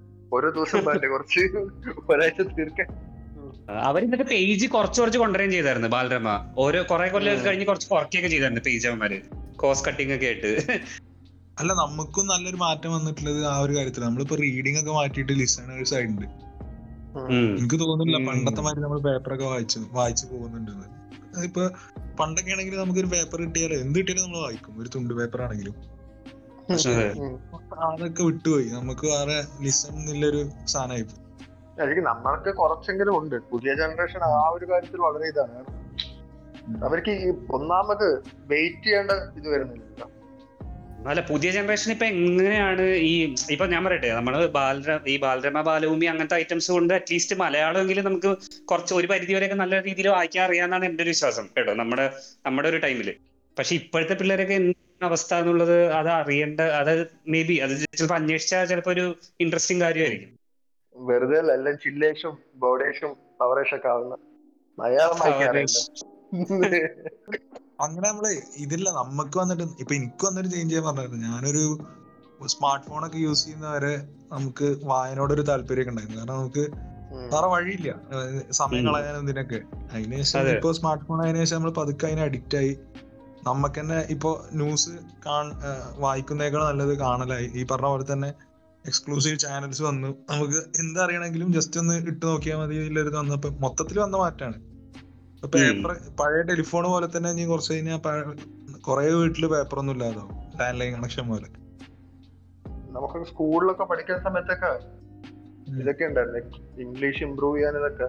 നമ്മളെ കൊണ്ട് പേപ്പർ വായിപ്പിച്ചിട്ട് ടീച്ചേഴ്സ് പറയായിരുന്നു. ലൈക്ക് എന്തൊക്കെയാണ് ന്യൂസിൽ ഉണ്ടായിരുന്നത്? നിങ്ങൾ എഴുതിക്കൊണ്ടിരുന്നൊക്കെ ഇംഗ്ലീഷ് ടീച്ചേഴ്സ് അങ്ങനത്തെ ഒക്കെ തരാം അല്ല അത് അത് ഇംഗ്ലീഷ് ഒന്നും ഇപ്പോഴത്തെ പിള്ളേർക്ക് ഒരു പ്രശ്നമല്ലല്ലോ. എനിക്ക് തോന്നുന്നു ഇംഗ്ലീഷ് ഇപ്പൊ പിക്ക് ചെയ്യുമായിരിക്കും കാരണം ഇൻസ്റ്റാ എഫ് ബി അത്ര നല്ല രീതിയിൽ കോണ്ടന്റ് അങ്ങനെയല്ലേ കിട്ടുന്നുണ്ട്. പക്ഷെ എങ്കിൽ ഗ്രാമാറ്റിക്കൽ ആക്യുറസി വരുന്നില്ല ഗ്രാമാറ്റിക്കലി കറക്റ്റ് ആണല്ലോ നമ്മൾ സംസാരിക്കുന്ന ഇംഗ്ലീഷും നമ്മൾ എഴുതുന്ന ഇംഗ്ലീഷും വ്യത്യാസം ഉണ്ടല്ലോ നമ്മൾ. വായിച്ചത് കൊണ്ടും ഇതൊക്കെ കൊണ്ടുള്ള കൊണ്ട് നമുക്ക് കുറെ എഴുതേണ്ട ഇംഗ്ലീഷ് അങ്ങനത്തെ ഗ്രാമാറ്റിക്കലി കറക്റ്റ് ആയിട്ടുള്ള സാധനങ്ങൾ കിട്ടുന്നുണ്ട്. അതിപ്പോ അത് ഭയങ്കര പോയിന്റ് ആണ്. കാരണം വെച്ചാൽ പലരും ഇപ്പൊ വളരെ ഇൻഫോർമൽ ആയിട്ടായിരിക്കും ഇങ്ങനത്തെ ഡിജിറ്റൽ മീഡിയയിൽ എഴുതി കൂട്ടുന്നത് അപ്പൊ പിള്ളേരെല്ലാം കണ്ടു വരുന്നത് അങ്ങനത്തെ ഇതാണ്. ഒരു ഫോർമൽ ആയിട്ട് ഒരു കാര്യം എഴുതാൻ ആ ഒരു രീതിയിൽ വന്നു കഴിഞ്ഞാൽ ഐ ഡോണ്ട് നോ ചിലപ്പോ. അങ്ങനെ ആയിരിക്കും എന്നുള്ളത് കണ്ടറിയേണ്ടി വരും. അതാ അതൊരു വലിയ ചേഞ്ചാ നമ്മളെ റീഡിങ് ടു ലിസണിങ് നമ്മൾ തന്നെ ഈവൻ ഞാനിപ്പോ ഇന്നെ തന്നെ പറയാം. ആ ഒരു മാറ്റം വന്ന്. കാരണം മറ്റേത് ഒരു ടാസ്ക് ആണ് എന്ന് തോന്നുകയാണ്. ഇനി കുറച്ചു നേരം കഴിഞ്ഞ ന്യൂസ് പേപ്പേഴ്സും അതേപോലെ തന്നെ ആവും. മറ്റേ പഴയ ഇതുപോലെ എന്താ പറയാ ലാൻഡ് ലൈൻ ഫോൺ പോലെ പണ്ടൊക്കെ വായിക്കുമ്പോ ബോറടിക്കാറില്ലായിരുന്നു ഇപ്പൊ ബുക്കൊക്കെ വായിച്ചു തുടങ്ങുമ്പോ എന്താറില്ല ഇത്ര ഇൻട്രസ്റ്റിംഗ് അല്ല നമുക്ക് അറ്റൻഷൻ സ്പാൻ ഇല്ല അതാണ്. നമുക്ക് തീരെ അറ്റൻഷൻ സ്പാൻ ഇല്ല. അറ്റൻഷൻ സ്പാൻ ആണ്. നമ്മൾ നമ്മൾ കുറച്ച് കഴിഞ്ഞാൽ നോക്കാം നമുക്ക് ഫോണിലേക്ക് നോക്കാനുള്ള ടെൻഡൻസി വരും. അല്ല അത് മാത്രമല്ല നമ്മൾ നമ്മൾ ഇൻസ്റ്റയിലൊക്കെ വരുന്ന കണ്ടന്റ് എന്ന് പറഞ്ഞാലും ഈ ചെറിയ ചെറിയ കണ്ടന്റ് അല്ലേ എല്ലാം പെട്ടെന്ന് പെട്ടെന്ന് സ്ക്രോൾ ചെയ്ത് പോവാണല്ലോ. അപ്പൊ നമ്മൾ. ഒരു കണ്ടന്റിൽ സ്പെൻഡ് ചെയ്യുന്ന ടൈമിന്റെ വളരെ കുറവാണ്. നമുക്ക് അതിൽ കൂടുതൽ ക്ഷമയില്ല. അപ്പൊ ആ ഒരു. പ്രശ്നം എല്ലായിടത്തും വരുന്നുണ്ടെന്നാണ് എനിക്ക് തോന്നുന്നത്. പണ്ട് സ്കൂളിൽ പഠിക്കുന്ന സംബന്ധിച്ചൊക്കെ എനിക്ക് ഹാരി പോട്ടറിന്റെ ഒക്കെ ബുക്ക് ഉണ്ടാവില്ല? അതെനിക്ക് തോന്നുന്നു അറുന്നൂറ് എണ്ണൂറ് പേജൊക്കെ ഉണ്ടാവും. വലുത്. അതൊക്കെ നമ്മൾ ഒരു വൺ വീക്ക് അങ്ങനെ എനിക്ക് വായിച്ചു തീർത്തിട്ടുണ്ട്.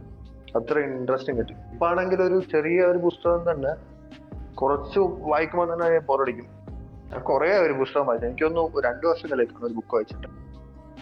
ബഷീറിന്റെ എല്ലാ ബുക്കും ഇരുന്ന് വായിച്ചിട്ടുണ്ട് ഞാൻ. അങ്ങേരുടെ ചില ബുക്സ് കുറച്ച് അടിപൊളിയാണ്. മതിലുകളൊക്കെ. എന്റെ അച്ഛന്റെ അടുത്തോടെ ഫുൾ കളക്ഷൻ ഉണ്ട്. ബഷീറിന്റെ ഒക്കെ. ഞാനൊന്നും വായിച്ചിട്ടില്ല. ബഷീറിന്റെ ഒരു നൂറാം വാർഷികം ഉണ്ടായിരുന്നു. അയാൾ ജനിച്ചതിന്റെ അപ്പൊ ആ സമയത്ത് ഒരു ഓൾ ഓൾ കേരള ക്വിസ് ഉണ്ടായിരുന്നു. അപ്പൊ ഞാൻ റെപ്രസെന്റ് ചെയ്ത് പോയിട്ടുണ്ടായിരുന്നു. സ്റ്റേറ്റ്. ലെവലിലൊക്കെ അപ്പൊ ഇങ്ങനെ ഓരോ ലെവൽ അപ്ഗ്രേഡേഷൻ ആണ്. ആദ്യം സ്കൂളിന് വേണ്ടിയിട്ട് കുറച്ച് അയാളെ പറ്റി നോക്കിപ്പോയി. രണ്ടാമത് മറ്റേ അന്തർ ജില്ല അതിനു വേണ്ടിയിട്ട് പോയി. പിന്നെ ജില്ല പിന്നെ പിന്നെ സംസ്ഥാനം. ഇത് ഇപ്പോഴും ഉണ്ടാവുകയെന്ന് തോന്നുന്നു ഈ കാലം. ഇതിനൊക്കെ വേണ്ടിയിട്ട് ഇങ്ങനത്തെ ഒക്കെ കോമ്പറ്റീഷൻസിൽ പോകുന്ന. അതൊരു നല്ല രസമുള്ള പരിപാടിയായിരുന്നു. പണ്ട് ഒന്നിച്ച് എല്ലാരും കൂടെ പോവാ എന്നിട്ട് ഇങ്ങനെ പാർട്ടിസിപ്പേറ്റ് ചെയ്യുക. അങ്ങനത്തെ നല്ല രസമല്ല? അത് ഇപ്പോഴും ഉണ്ടെന്ന് തോന്നുന്നുണ്ട്. എല്ലാ ഒരു കേരളോത്സവം ഒക്കെ ഇപ്പോഴും നടക്കുന്നുണ്ട് എല്ലായിടത്തും? അതുണ്ടല്ലോ. അതുണ്ടെന്ന് തോന്നുന്നു. അത് നല്ല രസമുള്ള ഒരു പരിപാടി എല്ലാ പഞ്ചായത്തുകൾ തമ്മിൽ അങ്ങോട്ട് ഇങ്ങോട്ടും മത്സരം അങ്ങനത്തെ കുറെ. പക്ഷെ ഇപ്പത്തെ ജനറേഷൻ അതിലാരെയും കുറച്ചും കൂടെ വീട്ടിലിരിക്കാന്നുള്ളൊരു ടെൻഡൻസി ആയിരിക്കും. അങ്ങനത്തെ ഒരു പരിപാടി നടക്കുന്നുണ്ടെന്ന് അറിഞ്ഞാലും നമ്മളൊരു ഇൻട്രസ്റ്റ് എടുത്തിട്ട് പോകാനുള്ളൊരു ഇത് കാണ- കാണുന്നില്ല. ഞാൻ ഇവിടുത്തെ കുട്ടികളെ കാര്യമായിട്ട് പറയണേ. അപ്പൊ കേരളോത്സവമൊക്കെ ലാസ്റ്റ് ഞാൻ കൂടിയത് ഒരു രണ്ടു മൂന്ന് വർഷം മുമ്പ്. അന്നൊന്നും അത്ര ആളില്ല. പണ്ടത്തെ ഒക്കെ കുറഞ്ഞത് ഇൻട്രസ്റ്റ് ഒക്കെ കുറഞ്ഞു നല്ലോ ആ ഇൻട്രസ്റ്റ് ഇപ്പൊ കുട്ടികൾ കുറച്ചുകൂടെ ഫോണിലേക്ക് നമ്മളായാലും കുറച്ചുകൂടെ ഫോണിലേക്ക് എന്നുള്ള രീതിയിലായി. സ്കൂളിൽ ആനുവൽ ഫങ്ഷൻ ഒക്കെ നല്ല രസമായിരുന്നു പണ്ട്. പിന്നെ നിങ്ങൾക്ക് ഡാൻസ് നിങ്ങൾ ആരെങ്കിലും? ആ ഞാൻ കളിച്ചിട്ടുണ്ട് ഞാൻ സ്കിറ്റിന് പോയിട്ടുണ്ട് രണ്ടു മൂന്ന് കൊല്ലം. സ്കിറ്റ് ഡാൻസ് എന്റെ അമ്മോ എന്തൊക്കെയായിരുന്നു ആ കാലഘട്ടത്തിൽ അത് ഈ ആനുവൽ ഡേ ആ സമയം ശരിയാണ്ട ഓരോ ഓരോ പരിപാടിക്ക് പങ്കെടുക്കുന്നവര് ഡ്രസ് എടുക്കാൻ പോക്കും. ഏഹ് പിന്നെ അതിന്റേതായ ആക്സസറി അങ്ങനത്തെ കുറെ സാധനങ്ങളൊക്കെ നോക്കാൻ പോകില്ല അതൊക്കെ കോമഡി ആയിരുന്നു. ആനുവൽ ഡേ ഒക്കെ കുറെ ഫോട്ടോസ് ഒക്കെ ഇരിപ്പുണ്ട് ഇപ്പോൾ ഓരോ മേക്കപ്പിലൊക്കെ നമ്മ നമ്മളൊക്കെ അത് പണ്ടത്തെ ഫ്രണ്ട്സ് ഒക്കെ വാട്സാപ്പ് ഗ്രൂപ്പിലൊക്കെ കൂടിയിട്ട് ഷെയർ ചെയ്യും. അമ്മോ? അന്ന് സ്കൂളിലൊക്കെ പോകുമ്പോ ഏറ്റവും രസമുള്ള കാര്യം ഈ ഒരു നമ്മളൊരു പ്രത്യേക ആൾക്കാരെ നമുക്ക് നമ്മളതേ വേവ് ലെങ്തിലുള്ളവരെ കണ്ടുപിടിച്ച് ഒരു ഗ്യാങ് ഒക്കെ ഉണ്ടാക്കും. ഇപ്പോഴും എന്റെ മറ്റേ എഫ് ബി പേരിൽ ഇൻസ്റ്റാ പേരിൽ ടി സെറ്റ് ഒക്കെ അതാണ്. പണ്ട് ഞങ്ങൾ ഒരു ദിവസം നമ്മളെ ഗ്യാങ് ലീഡർ വന്നിട്ട് പറഞ്ഞു നമ്മളെ ഗ്യാങ്ങിന്റെ പേര് ന്യൂട്ടൻസ് ആണ്. ഞാൻ എല്ലാരും അംഗീകരിച്ചു കൊടുത്തു. ആദ്യം മ്യൂട്ടൻസ് എന്നൊക്കെ തന്നെ കൊടുത്തു. തട്ടത്തിന് പറയുന്നതിൽ സ്മാർട്ട് ബോയ്സ് എന്ന് പറയണ ആ സീനാണ് ആ സീൻ ആ സീനല്ല ഒരു ദിവസം വന്നു. നമ്മളൊരു ഗ്യാങ് ഉണ്ടാക്കിയല്ലോ? പത്ത് പേരൊക്കെ ഒരു ഗ്യാങ് ഉണ്ടാക്കിക്കണം. അത് നമ്മളെ നേതാവ് എന്ന് റാസി എന്ന് പറയുന്ന ഒരുത്തനാ. അവൻ പറയുന്നതാണ് ഞങ്ങൾക്ക് ഫൈനൽ അപ്പൊ വന്നു. നമ്മളെ പേര് മ്യൂട്ടൻസ് ആണ് ചേഞ്ച് എന്നൊക്കെ അല്ല അർത്ഥാന്നൊക്കെ പറഞ്ഞു. ഓക്കെ അങ്ങനെ എല്ലാരും പേരിന്റെ അപ്പുറത്ത് മ്യൂട്ടൻസ് എന്നൊക്കെ പറഞ്ഞ് എഫ് ബിയിൽ തുടങ്ങി. പിന്നെ ഒന്നും കൂടെ ഞങ്ങളൊന്ന് പരിഷ്കരിച്ച് മ്യൂട്ടൻസ് എന്ന് പറയുന്ന നല്ല കളി കളിയാക്കലൊക്കെ കിട്ടി തുടങ്ങി. ശരിക്കുള്ള അർത്ഥം എന്താന്ന് അറിഞ്ഞപ്പോ അങ്ങനെ നമ്മൾ നൈസായിട്ട് എം ടി സെറ്റ് എന്നൊക്കെ കൊടുത്ത് അന്ന് തുടങ്ങിയതാ. പിന്നെ അത് എത്ര വർഷമായി? പതിനൊന്ന് വർഷമായി. ഇപ്പോഴും ആ ഗ്യാങ് കൂടെ കൊണ്ടു നടക്കുന്നുണ്ട് ഹാർഡീസ് ഒക്കെ ഉണ്ടായിരുന്നു. കുറെ അങ്ങനത്തെ പേരൊക്കെ ഉണ്ടായിരുന്നു. ഫ്രീ പേരുകൾ കുറെ ഉണ്ടായിരുന്നു. ഹാഡി എന്ന് പറയുമ്പോ പിന്നെ മറ്റേ വേറൊരു സാധനം മറ്റേ ഡബ്ല്യു ഡബ്ല്യു ആ അതാ ഞാൻ പറയാൻ വരുന്നത്. കാർഡ്സ് ഉം. ഞങ്ങൾ ഇതിൽ ഡഡ്ലി ബോയ്സ് എന്നായിരുന്നു. പേര്. ബ്രദേഴ്സ് ഓഫ് ഡിസ്ട്രക്ഷൻ അങ്ങനെ അങ്ങനെ. കുറെ സംഭവങ്ങളുണ്ട്. അല്ല അത് രസമാണ് നമുക്ക് പക്ഷെ അന്നൊന്നും അതൊരു മോശം പേരായിട്ട് ഇതായിട്ടൊന്നും ചോദിക്ക നമുക്ക് തോന്നൂല. ഇപ്പത്തെ കുട്ടികളോട് ഇനിയിപ്പോ എന്റെ പേടി എന്താ വെച്ചാൽ ഇനി ഒരു കുട്ടിയൊക്കെ ആവുമ്പോ എന്നോട് കുട്ടി തിരിച്ചു ചോദിക്കും എം ടി സെന്റ് എന്താന്നൊക്കെ. ആ സമയത്ത് എന്ത് ഉത്തരം പറയുന്ന? കല്യാണത്തിനൊക്കെ സമയമുണ്ട് പതുക്കെ മതി. ആ. ആ എനിക്കായി. അത് വേറെ. ആയി എക്സ്പീരിയൻസ് ഉള്ള ആളോട് മതി. ഈ ഡിസ്കോഡ് കണ്ടിട്ട് എനിക്ക് തോന്നുന്നു മിക്കവാറും എല്ലാ മാട്രിമോണി ടീം നമ്മുടെ അടുത്തേക്ക് വരാൻ ചാൻസ് ഉണ്ട്. ഫാഷൻ ഓർമ്മയില്ലോ? ഏതാ? ആ കാലഘട്ടത്തിലെ ഫാഷൻ? ചെറുപ്പത്തിൽ. ഓ ഓരോരോ സ്റ്റൈൽ ഉണ്ടായിരുന്നു. ഈ ഓരോ ചെയിനും ചെയിനൊക്കെ ഇട്ടിട്ടൊക്കെ ചെയിന് നമ്മളെ ബിലാലിക്ക കൊടുക്കുന്നതാണ്. അതുകൊണ്ട് മമ്മൂട്ടിക്ക് ഒരു പ്രത്യേക വെച്ചടയിൽ കൊടുക്കും. അല്ല ഇക്ക് ചെയിൻ അല്ല അതിന് മുമ്പ് നമ്മളെ പൃഥ്വിരാജ് ഒരു പടത്തിൽ ഇട്ടിട്ടില്ലായിരുന്ന? പൃഥ്വിരാജിന്റെ ഒരു പടത്തിൽ ഇതുണ്ടായിരുന്നല്ലോ ഫാഷൻ?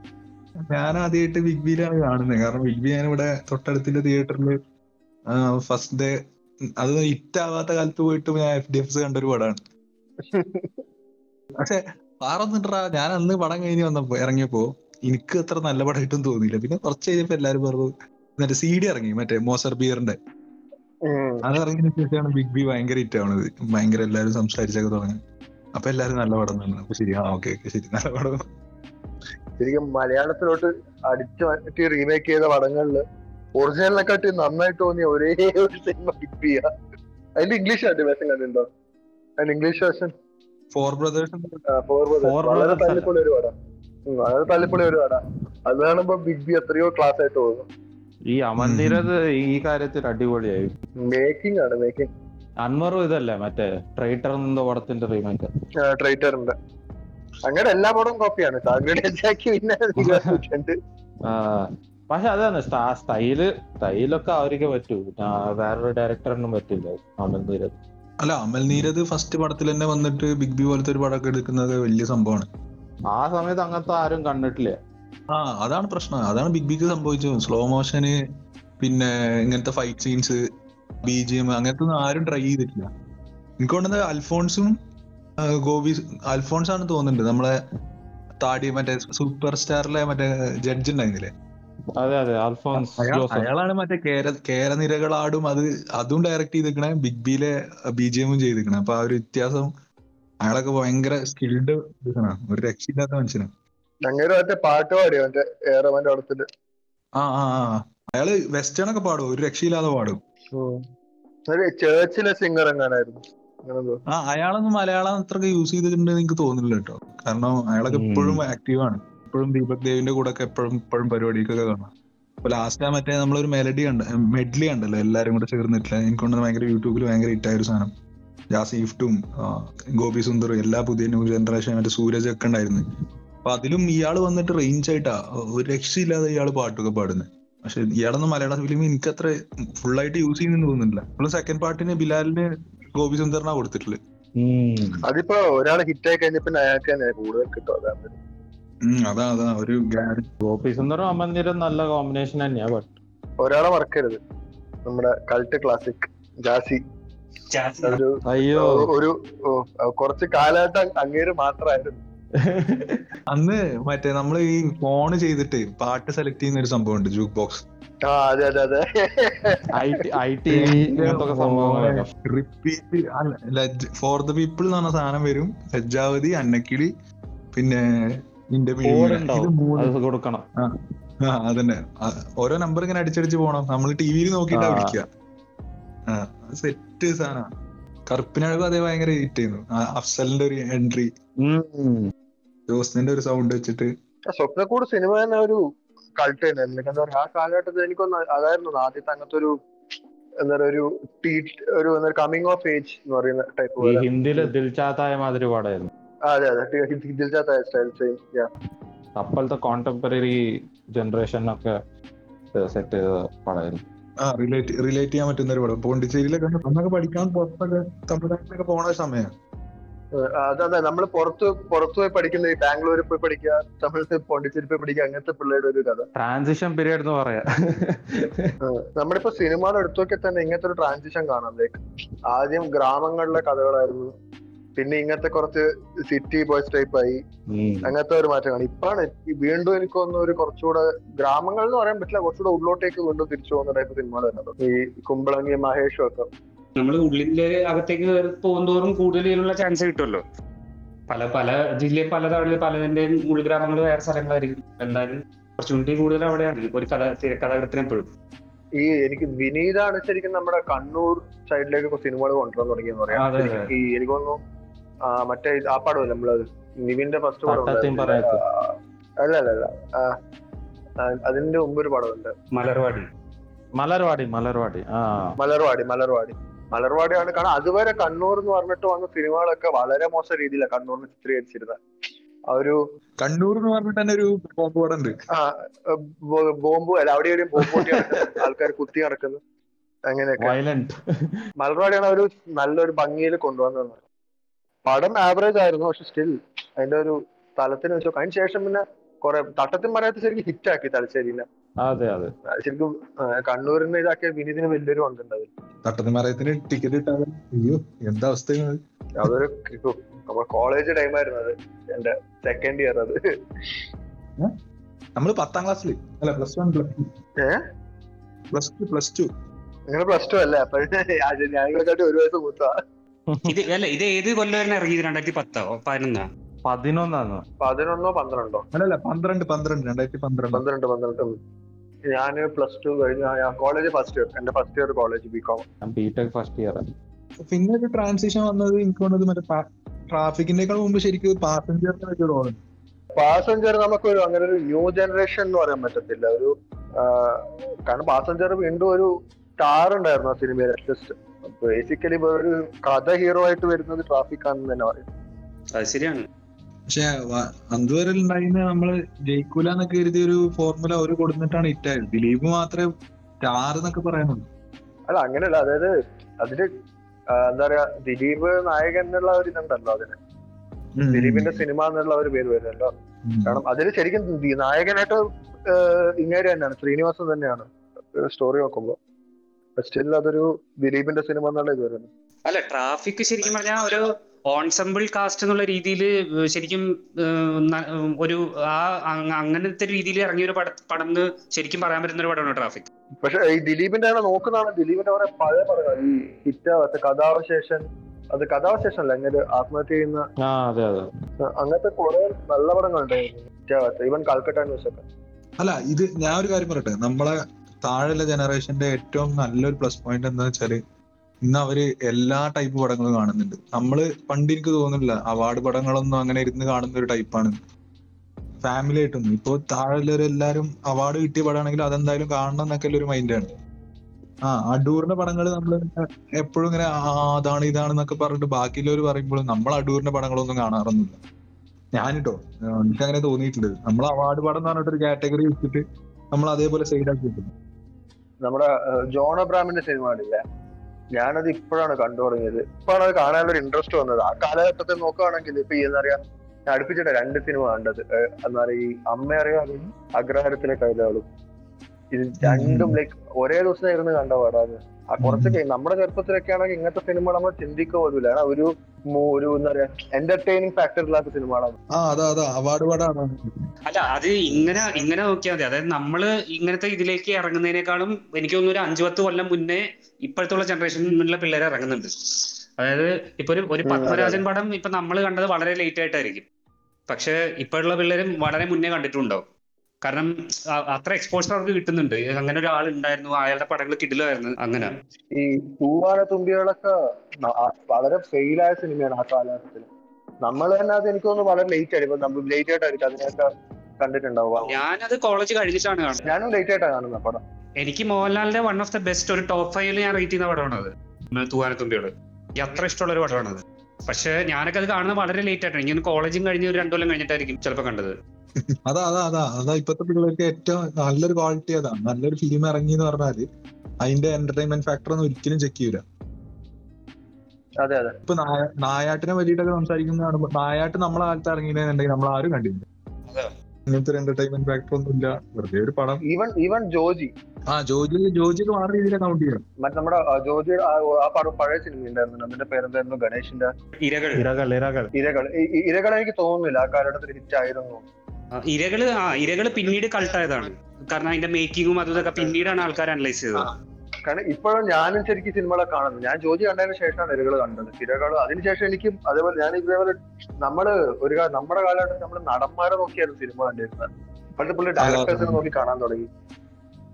ഞാനിപ്പോ അങ്ങനെ കുറച്ച് ഫോളോ ചെയ്യാൻ തുടങ്ങി. അതിനുശേഷം ഞാൻ കെ ജി ഓർന്നൊരു രണ്ടു മൂന്ന് സിനിമകൾ കണ്ടു. ഡയറക്ടർ മാത്രല്ല ഈവൻ നമ്മളിപ്പോ ആരാണ് ക്യാമറ ആരാന്ന് വരെ നോക്കുന്നുണ്ട്. അതെ അതെ അതെ. നമുക്ക് ക്യാമറാമാൻമാരുടെ പേര് ഇപ്പൊ അറിയാം പണ്ട് അറിയില്ല ആരാന്ന്. ആ നമ്മൾ മമ്മൂട്ടിന്റെ പടം സൂപ്പർ അറിയും ഈ നമ്മുടെ ഈ പടമില്ല മോഹൻലാലും സ്വപ്നക്കും സ്വപ്നയൊക്കെയും പേര് മറന്നു പ്രിയദർശന്റെ സിനിമയില്ല.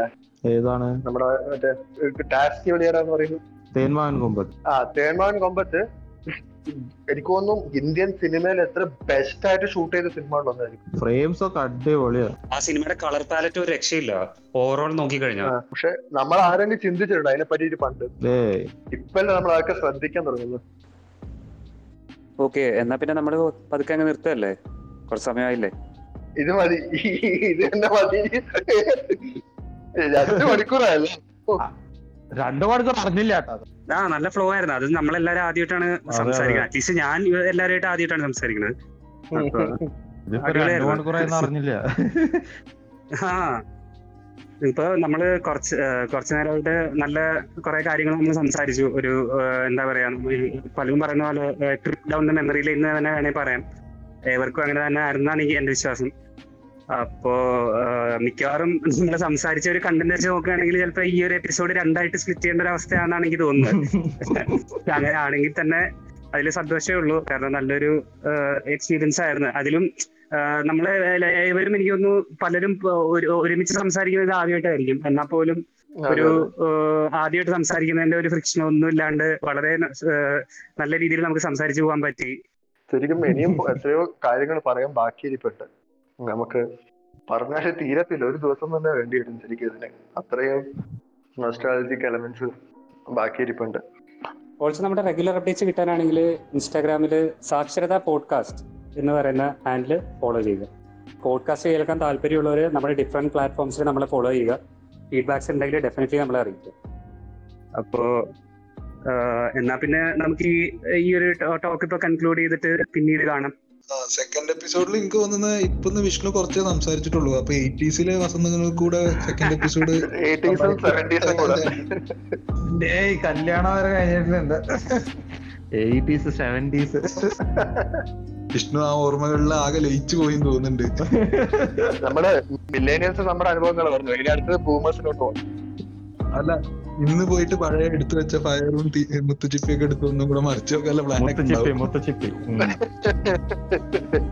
താളിയോലൊക്കെ ആയിരിക്കും. ഏതാ? താളിയോല